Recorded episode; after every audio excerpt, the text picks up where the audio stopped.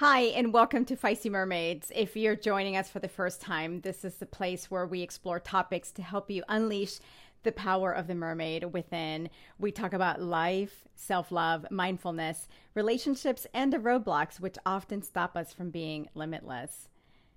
In today's topic, we're going to talk about paying attention to how others make you feel. It's taken me a really long time to realize that different people bring out different feelings inside of me. I've often ignored these feelings and have not been in tune with how these emotions that come along and make me feel on the inside. So, today I'm going to share with you a few stories and share with you what I'm doing differently to internally check in. So, join me as we talk about tuning into your emotional body and understanding the emotions that others bring out inside of you here on Feisty Mermaids.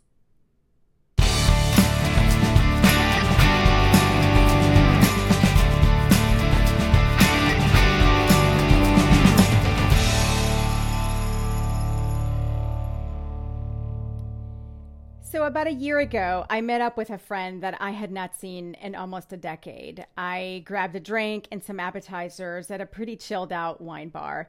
And within 20 minutes of being there, I noticed that I started to sense a strange feeling of anxiety.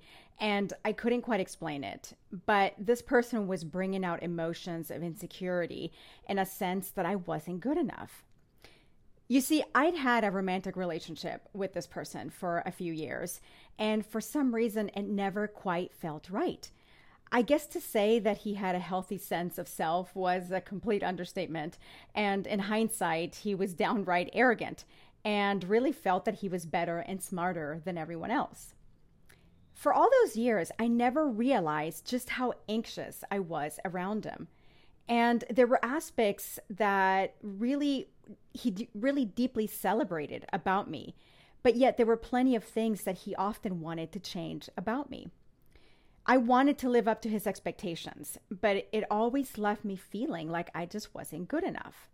I felt so insecure around him, and I completely lacked confidence in myself, my abilities, and my skills. So, going back to the meetup that we had, once I realized that I was having these feelings, I was able to just take a few deep breaths and repeat some mantras to myself to get out of that insecure state of mind. And I reminded myself that I was no longer coupled with this person and that his opinions and subtle dominant ways really had no control over me. I was in a completely different place now, 10 years later. I have a great career, I'm financially secure, and I've walked a path of enough lessons to know that I've grown as an individual and I no longer needed to worry about pleasing him or fitting in. So I was able to actually enjoy the evening and set very firm boundaries, especially when he asked me to go back to his place. Money, stature, a fancy car, all those things just didn't blind me anymore. And my strong sense of self, and I knew that with that, I deserved better and that this really wasn't the friendship that I wanted to rekindle. Not at this time, anyway. So, while doing some research on this topic, I learned that there's actually a term um, that psychologists call active presence. And this idea is that certain people actually bring out or elicit emotions of those that they interact with.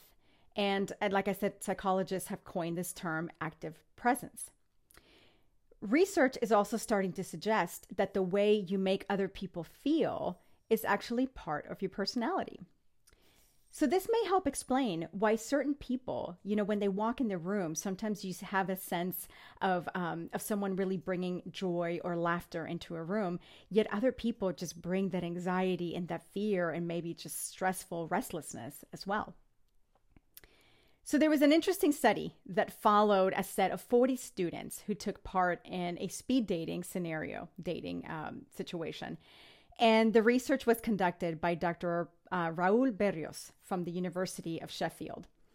And he actually asked the study participants to rate not only their speed dating um, experience, but also how their partner made them feel after each of the interactions they were having with speed dating. So, after they analyzed the data, Dr. Berrios and his team found that people consistently rated certain people the same way.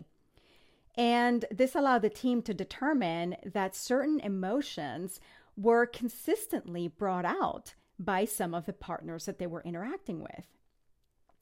And more importantly, that some people indeed had a tendency to make others feel a certain way. So, researchers suggest that our own way of being is actually our emotional signature. We actually leave that behind with people as our emotional signature. The dating study was really interesting to me because as I start to pay more attention to how others make me feel, I've also become mindful of how I make others feel. I'm often told that people feel happy and positive around me, and that I tend to bring out a sense of joy in people, and that I make people feel good overall. And I mean, I believe that because I think it's in my personality, it's in my nature. I'm an extrovert and I tend to be quite agreeable and just want to understand uh, people. I truly enjoy learning about people and I'm curious about their stories. And I often live by the philosophy that with every interaction I have, I want that person that I just had the interaction with feeling a little bit better than when I first started to interact with them. And I think this is some of the best advice that I got from my dad, especially when I first became a manager in my early 20s. And I was starting to um, supervise a team of 35 people, which is quite a bit. And I often had to coach people on things that they needed to improve on in their day to day work. So my dad gave me the advice to make sure that when I coached employees that I did it in a way that would never make them feel bad about themselves especially when they left my office, that they would still feel good about themselves as a person and maybe just knew that they had to improve in a certain skill or in a certain area.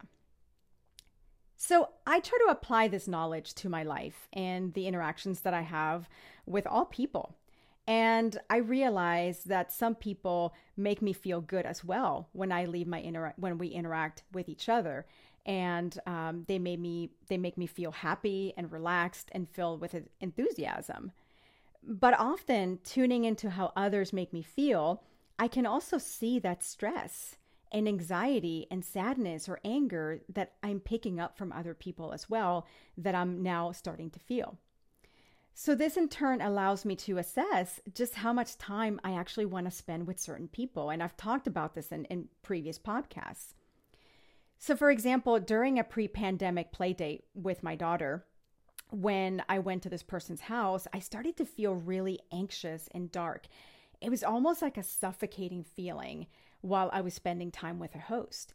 And since I really don't want to invite these feelings into my life, I've actually chosen to just kind of distance myself from this person. Or maybe if we do have another play date, we interact in a different scenario um, and with many more distractions, I would say, than just a one on one. So, paying attention to how others make me feel has really become part of my tool set when I'm spending time with someone. And I now like to make it a point to check in with myself during that interaction and just ask myself, how are you feeling right now? And this simple interaction really just allows me to check in, simply be mindful, be present, and to understand how I'm feeling and what emotions are in me at that moment. I've actually started to use this technique as I've started to date, which is actually really exciting. But I find myself that certain people that I'm interacting with just don't bring out good emotions in me. And to me, that's a really good flag to say, let's back out on this one. This one's not for you. And yet there are others that bring out some really happy and positive emotions. And those are the ones that I want to get to know a little bit better. But of course, there are times when we're forced to spend time with people that don't make us feel good. You know, we all know that we have uh, either a coworker situation or a boss situation, or even fan, you know, family that we just can't seem to escape during certain situations. And to give you an example, I had a senior leader at a company where I worked who consistently used microaggression to insinuate that as a woman, I didn't have the right to give my opinion. I used to get extremely frustrated with my interactions, and he always left me feeling really stressed. So, by simply doing this quick check that I was talking about, I was able to anticipate the meetings that I was going to have with this person and know that I probably was going to leave the meeting with a pretty bad sense of self or just feeling um, not good about myself. So I started to use these techniques that I was talking about and just uh, tuning into myself. But also before or after the meetings, I could do things like some deeper breathing or some meditation techniques to just help me get over these feelings and not internalize them as something that I needed to take in. So I'd love to hear from you and any stories that you can share about how you're working to understand how others make you feel and what are some things that you're doing about it. So you can reach me on social media at Feisty Mermaids on Instagram, Facebook, Twitter, and YouTube. And don't forget to visit and subscribe to my website for the latest blogs, podcasts, and clothes at feistymermaids.com. But for now, I will leave you with this quote from Maya Angelou. And it goes People forget what you said, people forget what you did, but people never forget how you made them feel. Thank you for being here, and I'll see you next time.